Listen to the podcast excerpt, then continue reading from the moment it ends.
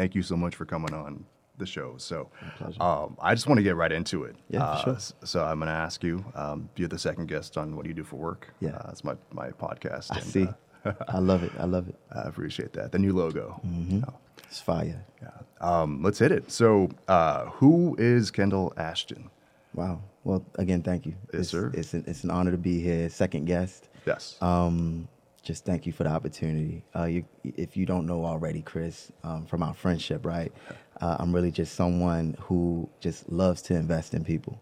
And um, Kendall Ashton is my government name. Kendall is my first name. Ashton is my middle name. Um, and it's also a, a stage ma- name of mine as well uh, that we'll get into later. Yes. But what I want people to know about Kendall Ashton is uh, is that he's a social and business collaborator. Um, he's a landlord, so an investor, um, a self love enthusiast, um, a writer and an author. Well, uh, like I said, we're going to get into my art and things that I do outside of my my work. Uh, that also feels like work, but I'm living, you know, the best of two worlds, both on the clock and off the clock. I'm doing something that's helping people, um, and uh, I'm also a therapist. Uh, so. Um, that's who Kendall Ashton is uh, in this moment, time, day, era. Uh, and we're always evolving, right, as humans, as individuals. Um, uh, so I remain humble and open minded to uh, who I may be um, in the next year or so based off of goals that I've set for myself. I think that's a good introduction to, in a, in a nutshell, Yes. essentially. I find people that I find to be or will be compelling Yes. uh, to come on the show. Like they have a presence of them, they have history, they have a story to tell. Yes. And uh, I'm, I'm, I hand selected most everybody, and Yes. uh, I appreciate you again uh, for coming on the show. My pleasure. And I I always have questions prepared um, just to keep me on track because if that weren't the case, I'll be all over the place. Like And I'm the wrong person to go all over the place with you, man. I can go on the deep end. So, no, structure is good. I'll try my best. No no guarantees though. Um, so I, I guess we'll just start from the top um, before uh, I go into the question. Uh, you're a Baltimore Ravens fan. You know it. Right. Flock. Okay. I'm a Seahawks fan. I know this. Hey, Russell Wilson, I'm not mad at you. You're one of my favorite idols, you know, people I look up to. So, uh, nothing against the Seahawks. Um, I hope he gets, you know, to complete that ring, right? Of, of, of having every accolade that a QB could really have. Uh, he's well deserving of it. Uh, but yeah, Lamar, he has a lot to prove. You know, you're stepping into the shoes of number 52, number 55, you know, number 20. You know what I mean? Ed Reed. So, you know, the Ravens, uh, football Americano, because we know football is, you know, the, the, the worldly sport. But football Americano, you know, yeah, uh, crab cakes and football, baby. Baltimore City uh, is where I was born and raised. It's what I carry on my back. Even out here in LA, it's what people know me uh, or associate me with. And I have no problem with that. Uh, It's it's hard to not cheer for your hometown team. You just you spend so like decades like watching them. You'd be surprised. There are a lot of Steelers fans in my city, born and raised too, and they do it. I think out of just uh, I don't know, just rebellion. Uh, uh, people coming from Baltimore City, you know, a lot of us don't follow the rules, and, and we'll get into that as well. But a lot of it is ignorance, Uh-huh. uh, literally ignorance. So. Um, you know, you you Steelers fans that are uh, in my city, watch yourself now. You know, because uh, next week, actually this week, Is we play Sunday. Yeah, right? yeah, we Okay, play. So the Ravens are five and one, Mm-hmm. and the Steelers are undefeated still, right? But I mean, probably not much longer. hey, hey, you know what? I don't care about anything except my team winning big games. so even if we lose uh, this week, which I wouldn't put my money on that we do lose, but if we lose this week, all I care about is winning a first game in a playoff. You know what I mean? If we can get past the first game in the playoff, then welcome to the club, Lamar. But right now, you know, you and these young boys, you know, you get it together. You know, we have high expectations. Uh, a, a young football team, and we've won two championships. Uh, you know, since 1997. You know what I mean? Uh, since our inception. So. Uh, it's it's a good feeling to be a part of, and I've been a part of both parades. Um, so it, it was it's just again, Baltimore City crab cakes and football is what we live and breathe. So it's it's it's dear to us. Always known for the defense, and uh, They I, win championships. I, I think with your current quarterback and team, like you could win a third Possible, most definitely. within maybe this year, next year, a couple years. I guarantee it. Um, Just added Dez Bryant. I mean, we'll see. We'll see. You know, we needed help on the receiving end, but uh, we'll definitely see what it what it turns into. And and best of luck, of course, to Russell. yes, likewise. I'll see you in the Super Bowl then. Uh, yeah, I'm so down. I, I actually might. Fly That'll be back. hot. That'll be hot. I, I think I would fly back to Seattle if they make it into the Super Mandatory. Bowl. Mandatory. Yeah, For just for the energy. yeah. Um, and a little bit about you. So two degrees, Yes. right? And uh, hospice. Yes. Um, tell me more about your educational background. Yeah, so in Baltimore City, I went to a bunch of pu- public schools, right? Uh, West Side Elementary, that turned into Dickey Hill and Northeast Middle School, and then turned into Dunbar High School. Shout out to the poets. Failure is not an option. FINAO, that's what we go by. Failure is not an option. I even like got that. it tatted on me. I, I told you I can go off on a tangent, but Baltimore City just worries. brings up so much. You know what I mean? And uh, I take so much pride again in surviving the city, and we'll get into that as well because it is a, a, a city of pain and disparity. Um, but uh, we do take pride in, in our accomplishments, and education was something that my mom and dad really embedded in me, and it was reinforced through my extended family.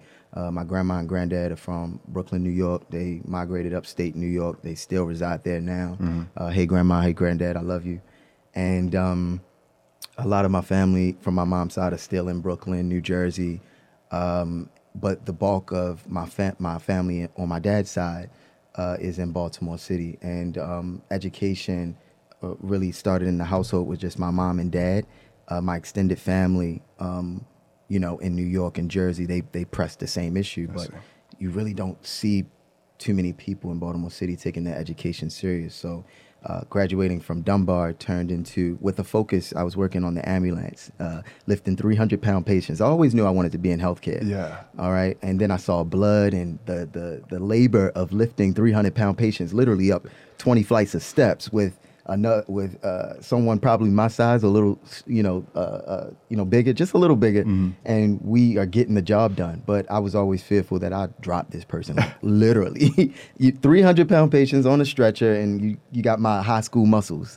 I think they call that uh, functional strength, like strength you'll actually use, Yeah. not not show Yeah, yeah. muscle like me. You know, you don't know you got it until you use it. that's correct. And, and sure enough, man, I didn't know that I could do that until I was actually under that type of stress. And it was good work. I worked on the ambulance as an EMTB, getting it from Dunbar High School uh, for about six months. And uh, I had a good friend of mine. Um, I'm sorry to add, during that time, my mom and pop divorced. And my city unlike any other city, or, or I can't overgeneralize, but a lot of our families, African American families, we don't have both parents. So I was blessed to have both parents up until I was about 17 and I graduated high school. And I, uh, when I lost both of them, I was that child just caught in the middle. Um, I started, you know, my dad was my hero, was everything I looked up to, everything that I really believed in. And then when I saw that uh, that uh, that union broke, and um, we had to kind of choose who we would live with. I didn't want to live with any of them. Yeah. I didn't want to live with my mom. I was resent uh, resentment built up from there from not, you know, staying with my dad. But that's a whole nother story. My mom did the most she could, and then uh, my dad, uh, uh, a business owner, um, uh, just just really in my mind, he he, he kind of did everything right as a father. Um, from my perspective, I have seven other brothers. You can ask. Yeah, yeah, yeah. Seven. My my dad was he's he's a crazy dude. He just remarried, um, and he has a six year old daughter now. So I have a six year old sister. So he's still shooting, and he's sixty years old. Uh, and I know I know I'm going on a tangent, and No, we're on no, no. education. Um, but uh, yeah, it's it's crazy disparity there. So that mixed in with my best friend from high school, shout out to Derek, um, kind of influenced me to take, uh, you know, my talents to college. I didn't really commit to college when uh, the uh, when the house was a unit. Um, so the breakup kind of influenced me to get away, and I did just that. I went over uh, to about uh, 150 miles away from Baltimore West toward West Virginia. It's a small town called Frostburg State University. Shout out to the Bobcats. Um, I got my undergraduate degree there uh, in uh, social work, and um, after graduating from uh, uh, Frostburg State University and having really just a time of my life, something I really needed. It was a developmental stomping ground for those who are in undergrad. Um, entering undergrad. I have a niece actually that's going there right now this semester. Alana, shout out to Alana. Um, you know, find find your niche. Mm-hmm. You know, um, it is a city in the middle of nowhere. Uh, it's it has a lot of racial tension as well. Yeah. Um, I was harassed on many accounts. My friends were on many accounts. Uh, the clubs there really kept us, um, you know, safe and informed about how to even travel at night when you know harassers would be out. You know, following us in big, large trucks with those horns on them and, you know, calling us names. You know, I don't have to say the names, but mm-hmm. it, it, was a, it could have been a traumatic place if you let it be. But uh, I really found an escape with Frostburg State University on the campus with the the students, and uh, really just again uh, staying close to my studies and and being that B student that I always was. So um, I graduated from Frostburg State. Uh, I worked for one year after graduation, and then uh, I was in, in in in I was encouraged to go to grad school by my colleagues that were just like, you need, you know, to keep going. You know, you you're something special. You're helping these kids. When I graduated from Frostburg, I went to work with treatment foster care and social work. So I was uh, just a counselor um, working with uh, Department of Justice, Juvenile Services, Department of Social Services kids that were a product of the system you know, um, may have not had their, their parents, foster kids, uh, what have you, whatever their stories are, and there are many of them. Um, but um, I just knew when I took that year off, or I graduated, I started working with kids, it, it kind of solidified this is where, this is what I want to do. Mm-hmm. Um, so I knew I still wanted to, you know, be a counselor within the medical realm. So going to um, my my graduate program, University of Maryland, yeah. uh, School of Social Work. Um, I took a focus in community organizing um, and um, uh, medical social work. Um, long story short, I graduated. I'm now a medical social worker. Uh, for those who are interested in social work, uh, a lot of people will tell you you're not going to make good money. Um, out here in LA, it's, it's kind of competitive, it's, especially if you're right out of your uh, MSW program. You can make around 75K. Um, uh, with more certification, you can make up to about 90 to 120.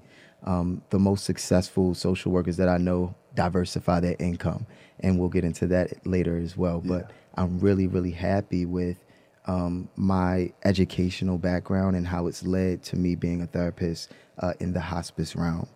Uh, and uh, uh, hospice, um, why hospice? People always say, How did you get into that? Um, I escaped from Baltimore City uh, I felt like after becoming a homeowner at 22, uh, knowing what the streets could give me, uh, exploiting all of my uh, elders and, and people I can learn from, from all the wisdom they can they can give me, uh, the city was still kind of turning its back on me. It's mm-hmm. what it does. It's a crab state, and people who are from there they understand what I'm saying.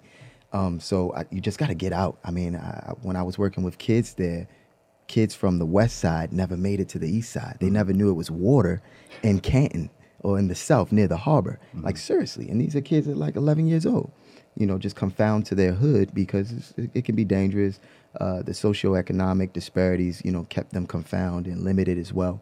So again, um, you know, being out here in LA was a risk that I wanted my family to even see that, you know, was and is a fear of a lot of people there in Maryland. We don't get out, we don't make it out. Yeah. So me leaving was very symbolic for not only me, to solidify my long term goals, but to show my nieces, my nephews, my brothers, my parents even, hey, you can you could do something outside of Baltimore. I think that you have your master's in what was specifically social work. Okay, uh, I some people don't even have the uh, direction of where they want to go or in high school, they're like, oh, like I, I want to make money. Yes. Uh, I want to do something to help other people, but they just don't really know. Uh, I think in the last episode, that's why I kind of introduced commercial real estate uh, mm-hmm. as an option. I'm just giving you the information, mm-hmm. and if if people want to go into social work, they have that option. Like yes. they don't have to stay in their hometown, right? They could venture out, and yes. I think the hardest step is just to to take that risk. It really is. right? No, seriously. Yeah. Um, again, I've been out here for about three years, and I've had friends reach out inspired by my leap, my my leap of faith, and they were just like, you know, I'm right here. You know, I can either buy a house in Baltimore and and, and just work my nine to five and be there, or I can do something that I've never done before, and that's what I want to do, which is get out of Baltimore. And I'm just like, well, I can't tell you what to do. You know, it sounds like you know you're in position, right, for the coin to fall on either side, and um, you you really you know need to dig deep for your bias and what's going to make you happy, um, and and act off of that. So that's the advice I would give to anybody that's uh, pre-contemplating or contemplating, right, doing anything um, that they believe uh, they should do. You know, really take that leap of faith, and it does take, um, you know, soul searching. Uh, it does take uh, a, a village, right, to be able to lean on as well, um, and confide in, and let and, and get their blessing. So you have some form of support when you're taking this leap. If you are doing it by yourself, trust me, it's okay. You know, you have yourself to fall back on, and when you do land and hit the ground running, you'll build a network uh, where you land. I think it's also the fear of the unknown because I was kind of the same way. I moved around a lot just within the state of Washington. Yes. But never did I dare to, to venture out past like the state lines. I, I don't know what it was. Like I could move anywhere if I wanted to. I just maybe if someone feels stuck, they just that's all they know. The state. that's all they know. Yeah. That's all they know. And um, there are a lot of people that feel stuck to make a relation in hospice, right? Um, without enough insight, perspective, experience, even. Uh, when hospice finds you and it doesn't discriminate, uh, the youngest that I've counseled um, was a 21 year old. Uh, the oldest I've counseled is probably 105, you know. Um, again, aggressive uh, diagnoses, um, they can find you and me. You know, they don't discriminate. And um, a lot of families and patients find themselves lost, confused, distraught, uh, without vision and understanding of how they can get out of this space. And uh, I think we were talking even before, you know, we started rolling the cameras. You know, you're only as strong as your support system. So in hospice, I'm really just um, I'm doing a lot of psychotherapeutic, you know, interventions and uh, covering psychodynamics of people's upbringings, even to, uh, you know, complete that circle and give them the closure that they may need, right? Um, to find the peace within themselves to have a comforting process. Everyone that comes on hospice, we're not a place that people come to die. I have to inform you of that. People graduate from our service all the time, but um, we do and are sensitive to end of life situations, um, and uh, we help provide perspective. I tell, I give families this analogy um, because a lot of the times I have seven brothers. A lot of the times, you know, there are large families fighting over a patient's possessions or um, location. Yeah, it can be small things to big things. And I tell them, the patient is in the driver's seat. Whomever is the power of attorney or that decision maker, um, hopefully it's, it's someone who is of has a, a, a strong emotional endurance, making decisions for the patient when he or she is very vulnerable. They're in the passenger seat, right? They are they have that roadmap helping the patient to drive and navigate. And a lot of the times they try to take over that driver's seat. And that's when the process gets crazy. It's it gets messy. out of hand. In the back seat is the extended family. They're always going to be there. Cousins you don't want to talk to, aunts that want to barge in and say, "I want to see my brother and my family member." They're in the back seat. They're not going anywhere. And I tell families, we're in the trunk of the car. We have no stake. We have uh, no biases within your family. We're here as additional information. We're going to give you education, information, literature, perspective, hospice philosophy, the tools you need to be the expert in your own care. Some families get it and take advantage, some families don't. And these intimate spaces, these sacred spaces that we as clinicians have the privilege to being in are just one of a kind. A lot of existential things happen, and um, I am fortunate again to be um, in such a field that complements my own personality of wanting to assist people. And just really quickly, people ask me all the time, like, how do you do this? And I create boundaries. We need boundaries, even as friends. You know, we have to have boundaries. So, in a professional setting, you know, you have to create a boundary that lets the families know you have a legal and ethical responsibility to the family, nothing else. You know, so um, if or when they need me, they call on me, I respond, I answer, I'm very responsive as soon as I can be. Why? Because I like to go to sleep at night. If there is a documentation or something that I feel like, oh man, I'm sleeping on uh, a, a patient's needs, and this is going to help bring them comfort, you know, and, and decrease worry and anxiety, um, then I need to do that before I can go to sleep. And I make sure I do that every single day. I did it before I even came to the podcast today to make sure, you know, all of my patients are tucked in for the weekend even. Um, so that's how I do it. They're not my families. They're not my blood. If or when this does find my family, uh, I pray that I'll be the best person for the job or the best person to bridge perspective. Um, but I'll also be, again, that open person to bring in a professional to help my family even organize if we needed it.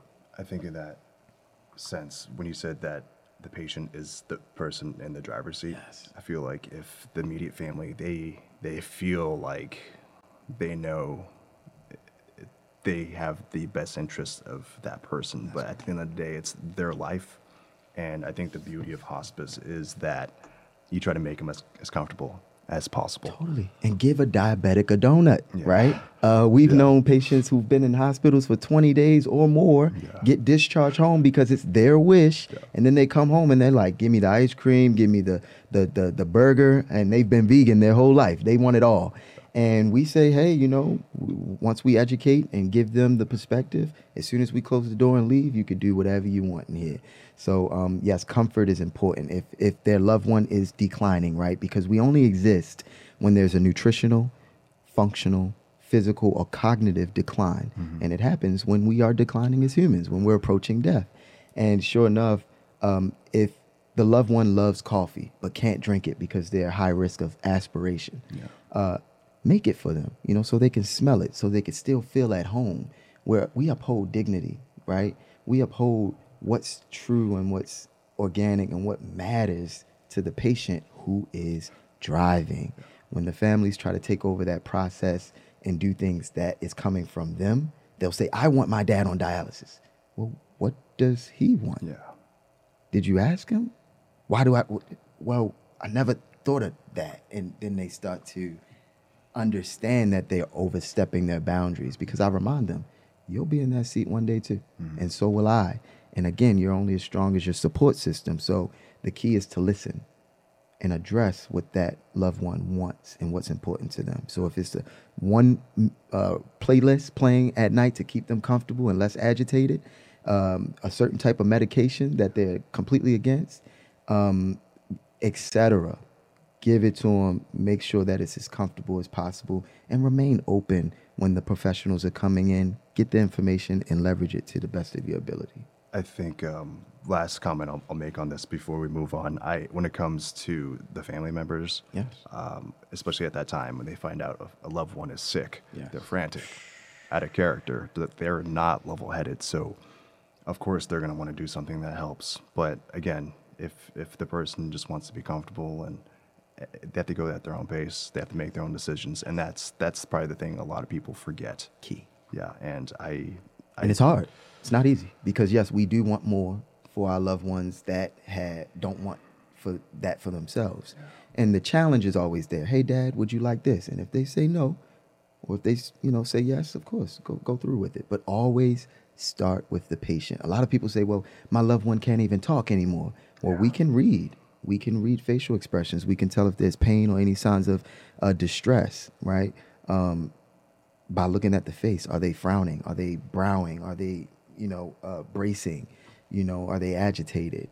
If, if your loved one is, you know, unable to make their needs or express their needs, we can um, e- uh, evaluate their comfort and increase interventions that increase their comfort. This is something people never think about until it happens and i i don't wish this upon anybody Nobody. like but it, it it's a service that does exist Yes. and um, if you're lucky enough not to to have to worry about it until years later then consider yourself lucky Consider yourself lucky. Yeah. Count the blessing. Absolutely. And we're all human. At the bedside, we all exhibit the same signs. We all bleed the same. Mm-hmm. We all decline the same.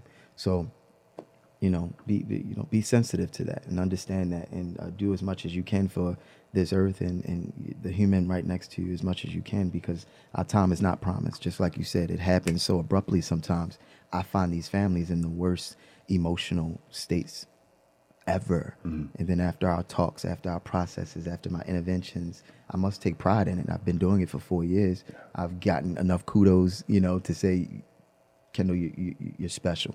So, you know, uh, if you guys need me as your counselor, uh, I'll, I'll plug in uh, again, you know, my resources and where you can find me. Yeah. Uh, but quickly, buyjuneteenth.com. We'll, we'll, we'll get back into that uh, soon. Absolutely. I think um, before we end the show down the road, we also will uh, have you. We'll put your social on Instagram, uh, your website, and we'll connect everything. So that's your nine to five. That's my nine to five. All right, and then your alter your alter ego Uh-oh, uh-oh. is Yeah, is, yeah. is your music career. Oh, yeah. Um, tell me about first. Uh, are you a rapper or are you a singer first and foremost? Hmm. Um, I would say I- I've been rapping before I was a producer. Um, and then the singing, I like to just say, you know, those are just, uh, uh, you know, just vocals that I lean on when or if I can't find a, uh, a collaborator or someone who can sing those vocals for me. I'll just say, hey, I wrote it. Let me go and see what I can do here and, and get in the booth and make it make it sound like something. It's funny because I actually wrote down collaborations. Um, that was next, but I'll just I'll put a, a mark through it. But if you need someone to, to collab with and they're watching the show, Oh yeah, come on, come on in the booth. I own a record label called uh, Garden Records. Um, it's been in the works for about two years now, going on two years. Um, I'm my own boss, if you will. I got to shout out Tone Tracks.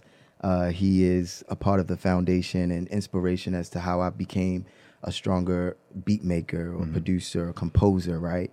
Um, he's who I lean on. But uh, yeah, I produced about 95% of the, the music that you may hear from me. Um, but um, my engineer, Tone Tracks, and uh, he's a super producer. He's back home in Baltimore City. Uh, shout out to Tone, man. I, I'm wishing well for you and, and your family. Um, just a great guy. Uh, he has his own podcast as well with a, a good friend of his growing up uh, called uh, Rod and Tones Podcast. Um, so you guys check them out. They're talking about a lot of underground hip hop and uh, things that are relevant, right, to uh, the the Baltimore culture. So if people want to know more about it, you, you look them up. I um will put everything and all the information in the link below. So when we post this video, and uh, I want to hear about the creative process. I know that this is a, a big question. Um, and everybody has their their different way of doing things. How do you attack a, a song when you when you want to write a new single? Um, what's the first thing you do? I gotta steal energy. I gotta go in a room. I probably make a song after I leave from this podcast today because I'm out in the community. Yeah. I'm super extroverted, so um, even when we were doing socials pre-COVID, you know, I would always be able to feel a room out and take that energy and put it in the booth.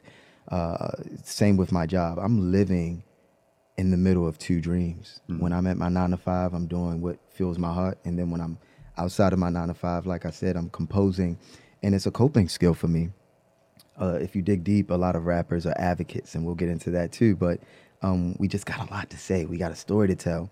And um, my introverted self, you know, fell in love with just being in the booth with myself because this is how I'm coping. This is how I'm saving money. This is how I'm relaxing, COVID or not. You know, um, you know, after a long day of work, uh, shower, uh, kick, uh, kicking it with family, or, or you know, uh, catching up with them. I'll debrief and let it all out in the booth. And that's how the creative process is, man. It's taken from stories of my dad and mom's divorce, uh, my own personal love life, and uh, women I've dated in the past, um, my brother's situations or scenarios, some of my clients. I'm very, right? I have a legal and ethical responsibility to my clients, but you know their stories while keeping their identities, uh, you know, hidden. I can share, you know, to help others that their stories may resonate with. Um, so a lot of my music is purposeful. Uh, it's adrenaline music. I, I love making music that you can play while you're on the highway. Like we me, we hang out, right? You know, so we love blood and gore. That's what Americans do, and, and Yes. that's what we enjoy. And sure enough, you know, um, when I, I love revving up. I, I remember a quick story in, in Frostburg State University going back and forth from Baltimore. Uh, I got caught doing 125 miles an hour in the fast lane, uh, and I thought I was racing someone doing 125, and it was I was I was like ghosting them, man. They were eating dust, and it was the police. the police were pretty much in an unmarked uh, uh, SUV, and they were going like super, super, you know, fast. And I just pulled up all on them and put that V6 to the to the floor. And sure enough, Oh, um. They pulled me over and was like, "What the heck is wrong with you? What's what's your problem?" And I. T- I thought we were racing, and they said, "Give me your license. Follow me." These they were FBI agents. They didn't even have Really? tickets on them. They said, "Follow me to the Maryland house." We went to the Maryland house so they can literally write me a ticket, reckless endangerment, uh, s- j- switching lanes illegally, and uh, speed over the speed limit. It was 65. I was doing 125. I don't know who the hell I thought I was. Sorry for cursing, but I didn't know who I thought I was. And this sounds fun, guys. Learn from it. I'm giving you lessons so you can learn from this and you know just be a better person i did this at 17 18 you don't have to do this at all i've already done it for you um, so those types of stories um, those types of that type of energy I, I collect it and i've been doing it since i can remember and i put it into art and that's what you're listening to I uh, I'm gonna continue with the questions. Uh, it's funny when you talk about the um, the speeding. I I was 15 when I was uh, I was selling my my learner's permit for my driver's license. Talk about it. Yeah, so in the state of uh, Washington, you you can be 16 and, and drive. Mm-hmm. So I just finished watching uh, Too Fast, Too Furious on TV. inspired like it's Paul Walker, Tyrese Yep, Gibson, yep, right? yep. And I, uh, I don't know why. I- Like my brother had me take his car, and it was like a sports car, like you would expect. Like a, I think it was like 19 at a time, like a 19 year old car, just Mm-hmm. like fast coupe, uh, Japanese, right? So I'm just I'm booking it. And um, so I get pulled over, and the guy was like, the cop that pulls me over, like, was hesitant because you, um, I'm underage. My brother's actually not old enough because I think like the person in the in the passenger seat has to be like a, an adult, like over the like a certain age. So the he, permit, yep. yeah. So he was just like, um, like I, I'm gonna write you a ticket, and then. I was freaking out because if if it went through and things didn't go my way, I would have to wait in, until 18 to get my license. So, you know, for a 15 year old guy in high school, you're just like three years Yep. without driving. Yep. like girls, you know, that's Yep. the first Seriously. thing. That, literally, No, like, that's, the- that's the first thing that went through my mind. Um, oh, thankfully, I still got my license at 16, but I, it's funny. Like, I think every young guy has that story. Like, totally, totally, totally. And I can relate. Um, yeah, just be careful out there. Uh, I was 15 and nine months. That was the law at the time. Went and got my permit, and yep, just having that luxury in high school, you Yeah. kind of are naturally the man. so um, yeah, you got to be careful out there. Yeah. Uh, you know, take care of. Uh, you know, blessings and, and, and opportunities that you have. Don't ruin them.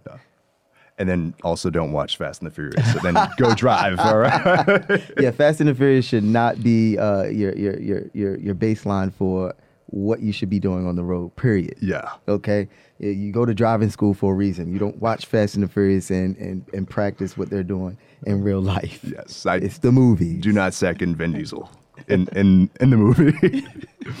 um, and so in, in hip hop and, and and rap music, I know that ciphers have kind of um, been historic. Yeah. Uh, um, I guess it's still they, they still do that, but historically speaking, um, you think of the of the circle, right? And you have two MCs or what have you. Um, there's we spoke uh, on the phone the other night, and uh, there's uh, breakdancing. Oh, yeah. There's uh, beatboxing, hip hop, uh, singing, right? Um, tell me, can you elaborate, like to to someone that has a very rudimentary understanding of what a cipher is? Oh yeah, most definitely. I'll start with the elements of hip hop that you were touching on. Uh, it's graffiti, breakdancing, MCing, and DJing. So if you ever see another culture incorporating them in it, it's influenced right by hip hop, and we see that even in other genres like K-pop um, uh, in South Korea that I was put onto by a good friend of mine in uh, my undergrad uh, in my graduate program named Joshua.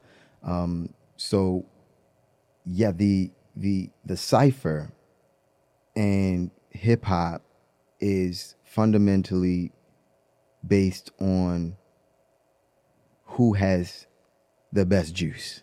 Okay. And it's competition. You even see it now on IG, Instagram with the versus battles that uh, Swizz Beatz is promoting. Um, if I could, you know, take that element out of hip hop, the competition piece, and add a little bit more love and uplift, it, it's naturally uplifting about what we're talking about. But when we're in a ring, it's kind of like boxing UFC. Is Yeah. someone has to, you know, come with it, and someone's gonna, you know, leave without it. So yeah, in a cipher, you know, in theory, sometimes we just you know, just hit the, the, the table and we go off, you know, off beat mm-hmm. and kind of just tell our story. But the objective is in nowadays cipher to kind of, you know, make the other opponent look less than, you know, Yeah. look look like they can't do what you can do. You're trying to demean them. It can get a little grimy, yeah. And that's not my my forte, right? My my bag is again the purposeful, um, adrenaline like, um, real stories that people can literally listen to and learn. You know, learn something. Uh, I'm really not into uh, battling. That's that's what the cipher kind of is founded on. You you think of uh, every. I think if anybody's seen Eminem's Eight Mile, uh, that's definitely a cipher. That's Yeah. definitely how rap battles go. If anybody remember, of course, before Eminem, can't believe that was the first, you know, drop I, I gave, but most most definitely because it's evolved to Eminem, right? Um, but you just had even Biggie out on the corner, you know, in, in Brooklyn, just spitting some rhymes, man, just going off the top, freestyling, saying what his his his reality is, and if it offended someone because it's his truth, it's just what it is, and Yeah. and we say it with so much passion.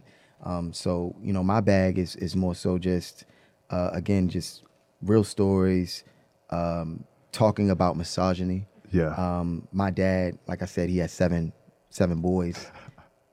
No, eight boys. He has eight boys. I have seven brothers and one daughter now, and there are four different mothers. I'm not going to get into how he had these babies back to back with these women, uh, but me living in a household full of men, with my dad doing this to the the woman he was married to, which was my mom, um, and other women outside of the marriage, having children outside the marriage. Uh, we grew up in just that misogynistic household, uh, toxic, right? And I like to, again, just paint that picture of righting any wrong that I can, um, that I've even practiced. Um, so I'll put that into a song. Uh, if you guys want to go listen to Toxic, it's my single out right now. Um, I can spit a quick verse from it if you like If it. I'd love to. Yeah. Um, so again, Toxic, Kendall Ashton, you can go and uh, search it on all platforms. But I'm taking that woman's side, that woman's perspective. Um, and it goes something like this. She been hurt a long time ago. Pain in the struggle from a brother chasing a life of gold. She's so honorable. Stuck by his side, no matter his stride, she ride. Relationship critical. She tired of the typicals. Same old same, yet action is minimal. Found out he's unfaithful. Separate umbilical. Pray for the spirit per usual. Then cut him off like a cuticle. Ashes to ashes, no funeral. And all her friends say she through with yo. Burn list. He on the burn list. Now she's less trusting, making it hard for the next thing. And that's toxic, you know, when, you know, a man is just taking for granted what he has in front of him, a woman that loves him, and a woman that gets fed up. And uh, I've composed the beat. Again, tone tracks help to, you know, beef it up and just engineer it. And um, it's a it's a record that a lot of people are responding to. A lot of women are responding to. Hopefully, a lot of men um, can just give credit to because a lot of times we have hard time, just like some people accepting racism, men accepting that they have privilege, um, you know, over a lot of historical um, comparison to women's advancement, uh, wherever it's even making more money than them. So um, I address a lot of struggles that women are going through because I'm in I'm privileged to do so um, and humbled to you know uh, be vulnerable and share those types of stories uh, in an effort to help. Yeah, I think when it comes to that perspective, uh, outside of the the typical like money, cars, Yes. women. Yes. Um, yes. it- it's it's it's interesting like uh, seeing that from a female's perspective, right? Is that Yes. is that where you're coming from? yes, totally. Uh, I think the only um, the one that comes to mind is uh, "Dear Mama" from Tupac. Pac. Oh my goodness. Me and Pac went to the same high school. Yeah? Poet Pride, FINAO. Yeah, Yeah, yeah. Um, I think um, for him, it's it's music that he makes uh, still resonates now, probably the most. Timeless. Um, yeah, it really is. Classic. Um, and for me, the biggest challenge, uh, I this is out of my industry, right? Uh, I'm I'm happy you came on the show because I've seen other TV hosts and podcasters and individuals interview rappers and they they act completely different. Yeah, like totally. they, they talk like, yo, you know what's up? What's up, dude? What's up, Kendall? right. No, I, I'm trying my best not to do that. Right. Like even when you're rapping, I'm not gonna be like, oh my god, I know how to rap. Right. Um, oh, this beat is dope, right. right? It's them wholeheartedly. yeah, And- I yeah, it's I, I don't know why they do that. Well, we can get into it. I mean, um, a lot of people find their act and they put on their costume and they know they get more hits from acting, selling their souls, signing contracts that, you know, you know, robs Peter to pay Paul. Um, so, you know, to get those clicks, to get those quick sound bites, to 69 it, you feel me? They they become the animal. They see themselves become a villain sooner than they even started to live, you know, in, in cases. Um, so, yeah, it's unfortunate that it does happen, but um, that's not me. Um, and a lot of people say that, right? You know, who, who, uh, you know, I'm not well off. I'm not, you know, a millionaire. I'm not making a lot of money off of my art. Um, and if that was to find me, I mean, I think again, I would still be humble. You know, I'm, I'm trying to, you know, you look at, you know, Jay Z even or Nas. You know, these are, you know, influences that I have that, um, you know, always give game, free game through through through their message, through their their music. And uh, if you're not listening, if you're not catching the metaphor, even it's going over your head. And uh, they they like to dress, they like to get swaggy, you know, but it's not them. It, it's Yeah. not their their. It's not what they have to do Yeah. to sell their music. I guess I, I guess I'll clarify my part. I'm, I'm talking about um, the host, um, my like uh, Letterman, Mm. Yes. Jay Leno, uh, Jimmy Kimmel, Jimmy Fallon. Yeah. Uh, I, I I say that because when they get a character like Jay Z Yes. on the show or um, another famous rapper, they I'm talking about the the host that's interviewing Gotcha. the rapper. Yeah, yeah, I So follow. essentially, my position interviewing you. Yes. But you know me. But that's like if if I had you on the show and we didn't know each other, and I'm using more slang. Yeah. I, I don't want to. I don't want to go political. Yeah, please. Uh, I'm gonna try not to, but uh, not gonna say his name. But he's always like, "Hey, man." Mm-hmm. I remember watching uh, one of the candidates Mm-hmm. um, on. I want to say uh, uh, Charlemagne the God show, The Breakfast Club. Yeah. Um, it must have been that one. So he actually had an interview. So essentially, he had Biden on um, to try to potentially get the black vote. Is that fair to say? Oh hell yeah! and Can I say the H word? Uh, sure. Yeah. Yeah, yeah, yeah, yeah, th- yeah. That's exactly. Hell what yeah. he- yeah, Yeah. hell yeah. That's exactly what he's doing. And, and everybody, we see it on both ends, both parties. I Yeah. could talk more about that if you like too. Most definitely, they conform. They try to, you know, add a little swag, and they never walk with the swag, even in their own home. It's Trying to just- relate. Yeah, and and I, we can, you know, try. We can kind of get with that, but you don't have to do that. You know, just be Joe Biden and speak from the heart. Speak from your pain, right? Mm-hmm. You lost your son. I don't really know too much about that, but speak from that. A lot of you know broken families that are African American that have been generationally deprived. They they can relate to Yeah. you know stories like that. You don't have to come and, and, and change or, or conform or be something that you're not. But if you truly do listen to, you know, hip hop and, you know, that's that's you. Yeah. I, I know some, you know, some people that have that light switch that, you know, turn it on and off. Not my, you know, you know, my, my first, you know, group of people I would want to be around, but it, it exists, you know, especially out here in Hollywood. Yeah. I uh, I grew up listening to a lot of R and B. Um, Usher, My Way was probably my first album. Yeah, yeah, yeah. Uh, it wasn't even my album. I think I took it from my brother or my sister. I forget. Uh, but it's not a bad still. no, it's not. It's an amazing album. Uh, when it comes to you said South Korea and, and K-pop, Yes. and, and uh, at least because my family is from Taiwan, my mom and dad, and to my knowledge, just growing up, basketball's huge. in, Ta- in Taipei. Yeah, yeah. yeah, Ginuwine, Usher. Uh, these are musicians I grew up listening to. Yeah. Like, um, I didn't really quite grow up with 80s rock, like a lot of uh, people that I went to school with. But um, I want to, I'm going to combine this all together. I, I know in South Korea, hip hop and, and dance It's prevalent. is, yeah, huge. It exists. Yeah. Um, they wear oversized Adidas clothes and, and It's them. yeah, It's a part of the culture. They get it. yeah, Yeah. and, And, it's the stories they're listening to. it's It, synonymous. it, reson- it resonates with your people. I I want you to expand on that, like um, not just in America, but in Asian communities. It's not just a lot of people can get get stuck on oh it's just in America, but no, it's like China, uh, Taiwan, Korea, Japan. It's everywhere. You see artists all the time, especially pre-COVID, doing shows in Europe, um, Australia, and having a Africa having a, a huge fan base, and these people are plugged in. You, these these fans are plugged in and they know you.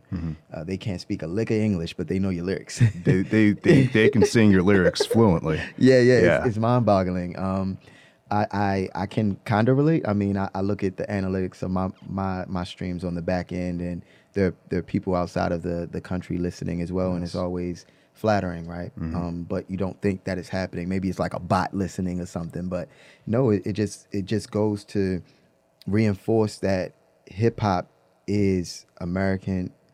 It is uh, it, what I mean by that is is born and raised here, right? Um, but its influence is so international and it's so relevant to what other people anywhere on this globe experiences, the stories, uh, just like any, you know, um, uh, any blues or um, you know soul funk you know or gospel record can can reach a wide audience so can hip hop. And and we see it now.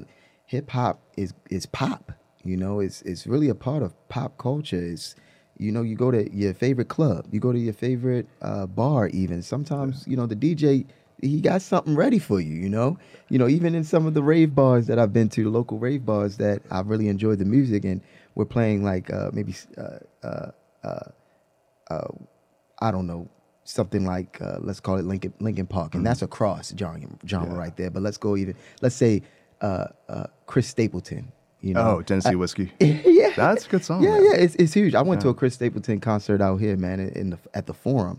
Went with some uh, some some some friends I met out in uh, uh, on the beach, man, on the sand playing beach Oh yeah, volleyball. over in um Hermosa. Oh Hermosa, yeah, yeah. down in Hermosa, man, and had a great time. And and even at his concert, right? Yeah. he had rap, and a lot of country singers they rap. You know, they they spitting on the on the on the mic. You can hear the story, um, and and how they're you know mixing flows and using their voice to be the the melody in the in the track even. So, um, it's I think it's it, it's infiltrated pop culture. We're not going to get away from it anytime soon, and and and I, I, we're seeing more and more people embrace it, accept it. Um, but you know, we we all have to realize where it derives from, and it's the pain of an oppressed people. You know, we weren't able to have seats. Um, we weren't uh, when Obama was running. He was the only senator out of you, you know what I mean? Like we don't have a voice, so hip hop became our voice. You know, Yeah. during slavery, our our uh, our language was taken from us, so we whistled. We literally whistled to each other and sang songs to communicate. You know, because if we were caught communicating, you know, using language, you know, we we the, the oppressor would would oppress. Um, so um, it's it's here. It, it's it's evolved right from a dark place, and I think when people you know really do their research and they find where it's from, as long as they're respecting it and they acknowledge right where it's from, you know, make it your own, like K-pop did. I think you have to preserve it because Yes. I, I want to bring up. Um, are you familiar with uh, Hawaiian history? Mm, no. All right. So essentially, what happened? Like, so Hawaiian apparently was a language. Like, it was like just across, like, I guess, the state of Hawaii, or I guess the island of Hawaii at that time before it became a state. Um, but what happened? They kind of outlawed Hawaiian as a language, and this happens any anytime a, I guess, a government or someone wants to take over um, an area. They Mm-hmm. Oh, yeah. they want to instill their language. Oh It's yeah, be- their religion. Oh yeah. yeah, exactly. Their religion, their language. You can only speak English. You Mm-hmm. can't speak Hawaiian. Or uh, China under Japanese occupation.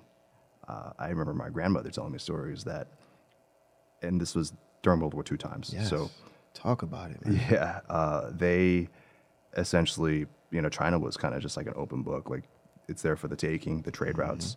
Um, but so during Japanese occupation, um, th- this is there's so much going on. Like I can I can have an hour or more just talking about that. But the Japanese did want the Chinese people to to speak Japanese. They had classes um, to, to teach Japanese, and and obviously my grandmother and um, the kids they didn't want to learn it. They're like, hey, we're, we're Chinese. Like, Right. why should I learn this oppressive government's Right. language, their their culture, their religion? Um, I'm I'm trying to find uh, comparisons, That's a good one. and I'm gonna bring uh, yeah, It's a great one. I, I appreciate that. And I'm sure a lot of art came out of that type of time, right? Yeah. Um, whether it was music, whether I don't know what's what's prevalent in the Chinese culture, um, but a, a lot of Renaissance probably came out came out of that oppression, Mm-hmm. you know, time, that oppressed time, and and to continue. I I'll bring it back to what we were talking about earlier. Any high school dance, what do you think they're playing? Yeah, you're gonna you're gonna hear some some genres. You're definitely gonna hear some rap. You hear some Chris Brown. I um, R&B. I, I uh, yeah, that's um, this is going by so fast. I uh, I want to say when I hear um, his his debut album, it's like uh, Yo, excuse me, miss. It, it's still really good. It's still like every time I hear it in the car, it's I, I turn it up. Uh, I I wrote down so many questions for you. I, I feel like I didn't even get to um to get to a lot of them, but I I do me talking too much. I do that. no worries. well, um, hopefully this will be one of many. Yeah, for sure. Um, I tell that to to uh, my last guest, but all my all of two guests I had, I, I would love to have any of you on again. Yes. Um, okay, so this is a two part question. So I'm talking about talented art, um, artists, rappers in the past that didn't quite make it. Um, what do you think is the biggest roadblock for them? um, what the majority wants, right? You know, um, you think of Wale, uh, he is a genius. Um, he'll also tell you he's probably self sabotaging because of how uh, his insecurities take over him, both online and offline, and uh, he that can rub people the wrong way. Uh, his music's great. Um, he even says, you know, sue me, I'm rooting for everybody that's black, you know, um, and you know that that may not be what the mainstream media wants to hear. So a lot of people give the mainstream media what they want to hear, what's hot, what's trending, and um, people like you know like myself who don't really want to conform and doing art for myself, you know, because it makes me feel good. I tell artists all the time, as long as you're doing something within your art realm that makes you feel good as a person if it makes someone else feels good or makes someone else's day that's that's a plus. That's extra. Mm-hmm. You know you shouldn't do it with that expectation that you're doing it for other people i guess after a while you know when you feel like your story has been told and everyone knows everything about you like a beyonce you tend to do probably do it for your fans you know after that. I don't know. I'm not on that level. But you know even artists starting out, you know, come on, man, do it because it feels right to you, and um, you know, stop swagger jacking, man. Stop, you know, you know, stealing drip out here, man, and, and being something you're not, you know, when it doesn't resonate from you. I think for the artists that uh, have um, a unique perspective, if they have a um, a specialty, uh, I think they they can get away with it. They can have like a small following. Um, I actually the the one concert I went to I think last year was uh, Gallant. Yeah, Are you familiar? I'm not. Um, Weight in Gold, singer, vocalist. Oh my gosh, he's um he's amazing. Uh, I, I- Wait and go, Gallant. yeah, I, Oh. I'm hearing you. I, mean, I, love definitely, research. Um, I think, um, yeah. I, again, I a huge R and B fan. I know Trey Songz's album just came out. Uh, I gave it a, a run through, um, Mm-hmm. Yeah, yeah. a first listen. Um, I'm gonna have to give it a couple more listens. Trigger's Uh, on the hot seat, but we we cool. why is that? Well, I mean, he's just in just like a lot of people right now being controversial, and of course he has an album out, Mm. Yeah. so he's being controversial. I see. He's trying to be as noisy as he can to. like, like like this guy. like this guy. I brought I brought this here, right? You know, to let everybody know, everybody that knows me knows that I love this guy. I can re- recite everything. I love this guy in the booth. Yeah. Outside of the booth, he got issues, and we know. I love everything about him. I really looked up to him, and I don't give a dang who you vote for, who you support. Um, you know, I have friends that support Trump or Biden side. It doesn't matter. But when you come out your mouth and you say half the reckless stuff that this guy, Lil Wayne, Weezy F Baby, stands for F boy baby right now, you know, I can't support you. Oh,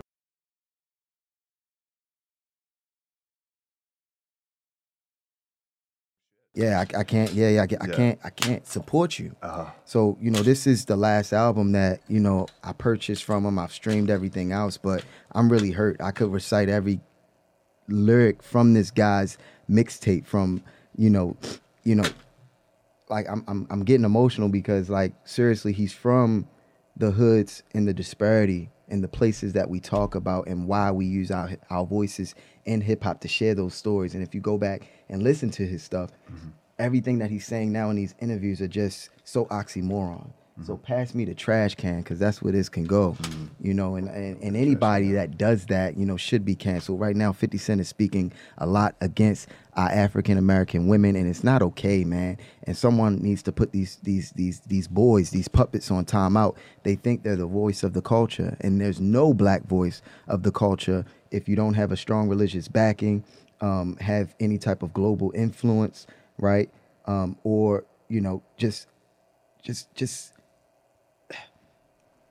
just from the core of the people and the in in the disparities that really exist. And the only black voice, I'll say it right now on this show, is Farrakhan.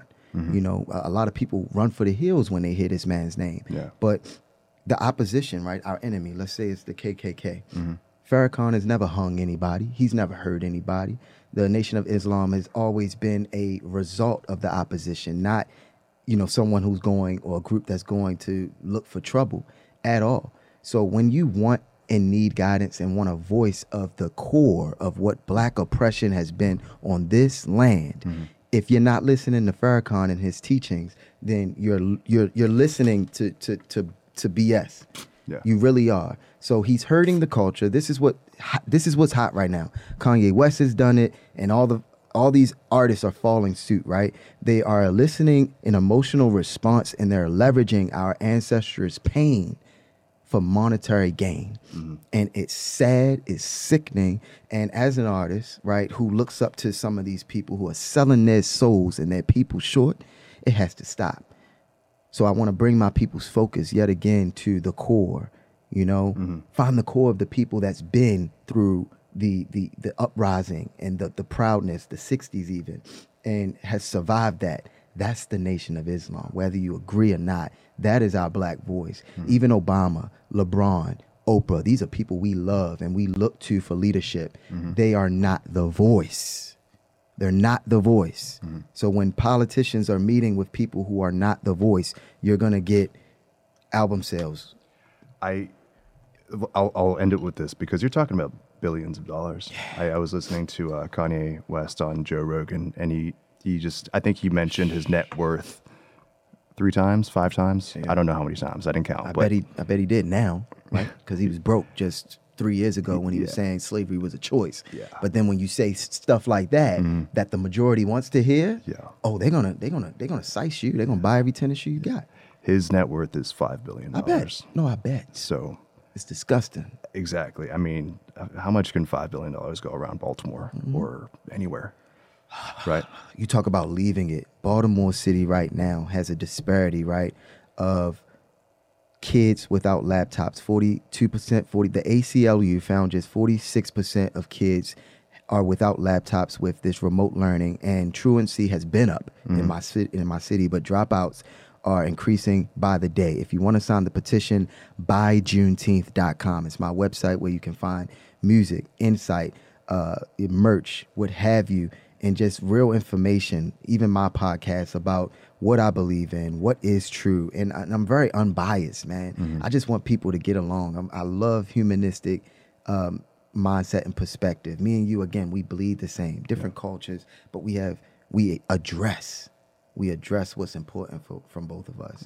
And um, by Juneteenth, B U Y Juneteenth, like the holiday, you know, you can get more information on who I am, what I stand for, and uh, you know, just deal away with all this fluff. Kanye mm-hmm. West, he's he's he's a disappointment right now, unfortunately, by what he's saying in the public, and I'm sure what he doesn't truly believe in the comfort of his own home. You know why? Because Dave Chappelle still is around this guy, so he has some sense. Mm-hmm. Again, he's playing the game. He's leveraging what people want, and that's entertainment.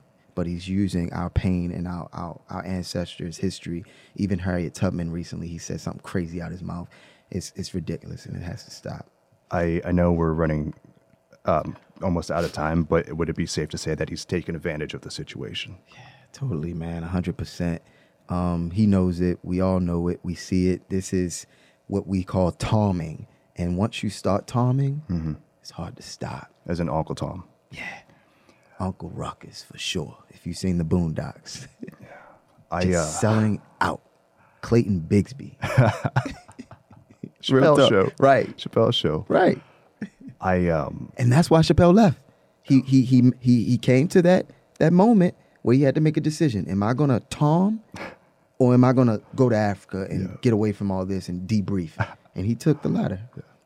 um I wrote down so many questions. Uh, if we got through half of them, maybe. good, but uh, I want you to let everybody know where they could find you. Um, Instagram, Yes. uh, YouTube. Uh, Where can they find your music? How can they contact you? I'm Google, Googleable now, guys. Uh, Kendall Ashton uh, is my stage name. So if you want any of the the music that you heard earlier, if you want uh, any follow up from me, um, I'm heavily prevalent on uh, IG uh, with just my little following. I'm a humble guy, but I'm really not reaching for anything, man. I'm just again, my music is my coping skill. I'm happy Yes. that you you you responding positive to it.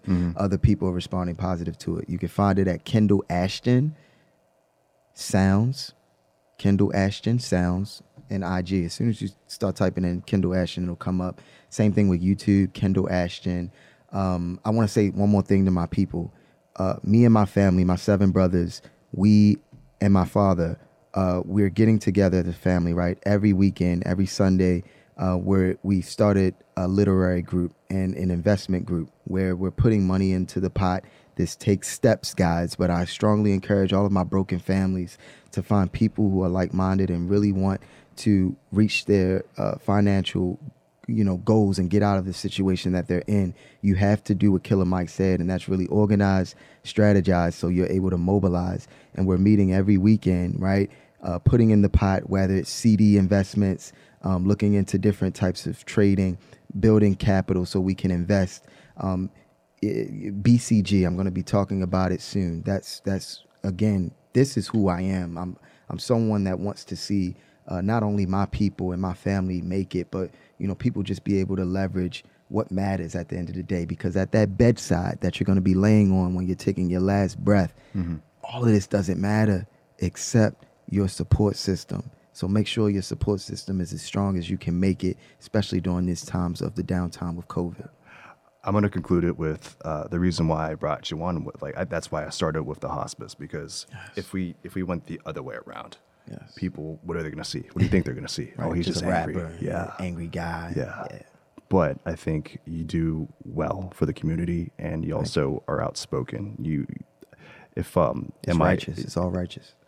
I, I think um, I think that'd be a good stop uh, to this podcast, at least this episode. Um, I did bring a book for you.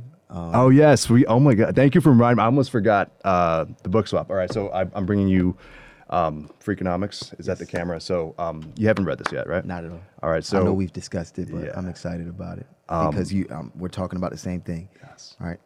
um, it's funny because like I with all these book swaps, I have to do more reading just to keep up. Um, Totally. But this is a good read. So my, I think he we, we spoke about the the crack pandemic. Yes. Uh, cocaine is the rich man's drug. Yes. Uh, so he kind of elaborates off um, where the like the origin of crack. Um, it's it's cheaper, right? You, you get cocaine, but you just baking soda, you boil it, and then that's that's where it gets the name, the crack rocks, right? It's Mm-hmm. it's cracking when you when you when you cook it. So um, that and so much more. I hope you enjoy it. And then what book? Um, I think you're sending me the Kindle version, correct? Oh yeah. Um, you have this young lady right here. Less debt, less stress. Building wealth by adjusting our response to change. Uh, her name is LaShawn Banks. She's a CPA, certified public accountant. Um, uh, she's even helping the BCG group, my family, kind of organize, become an LLC, and uh, do things that is all economic based and financial literacy based. So um, if someone's in any form or any place in the trans theoretical model that's pre-contemplation, contemplation, action, etc., like you you want to give this this this this young lady uh you know some some some read or, or some attention uh, her ig is proactive like you're being proactive about something proactive thinking. If you type in proactive thinking you'll find lashawn banks. She's really doing great great stuff as it relates to um you know blacks being again deprived of just financial literacy and making out of it making making it out of their their places their states. And she's using her own uh, ability um, as, to how she's come out of uh, dark spaces as it relates to finances. So personal finance and potentially investing. Yes, tools inside to help you uh, budget um, and um, just you know become more in tune and keen with how to leverage your your finances. Most definitely. I uh, I'm looking forward to like a bunch of books right now. Yeah, but yeah. I'm I'm, I'm gonna put that up on the list. Yeah, yeah. I'm sorry Um, I don't have a hard copy for you, but uh, I bought you the uh, you know the the the uh, digital copy, and uh, you know it'll be in your email later. No, I, And, I uh, I will read it because I I still it's just a reminder reminder of just your personal finances. You, you can go off the deep end. Totally. But um, I I wanted to thank you for coming on. My pleasure, Uh, episode two, and uh, hopefully down the road we could uh, do this again. I'm here anytime you need me, man. Like I said, I love. I'm here for a reason, right? I mean, I really love what you're doing. Um, it's simple. It's what's resonating with a lot of people. I think a lot of people are going to be able to take from your show, man. So Yeah, absolutely. great logo, great everything you're doing. My, my biggest takeaway was just different cultures. Like we have very different upbringings. Yeah. We look different. Yep. We talk different. Yep. But why can't we just have a regular conversation? We have similarities, man. And uh, it's something so simple but complicated. Mhm. Focus on the strengths. Focus yeah. on what you you know have in common. Yeah, hopefully, hopefully people Not can the take divide, away. totally. No, I agree. Like, hopefully, people can can see this and, hey, maybe maybe I'll talk to another Asian guy. Maybe I'll talk to another black guy because Totally. they might just know two people. Do they know an Asian guy? Do they know two black people? You know what I'm saying? I do. I do. So, but anyways, we'll uh, we'll end it there. Um, but uh, again, thank you so much. No problem, man. Yes, sir. Thank you. Thanks, Elliot. Thank you, Elliot.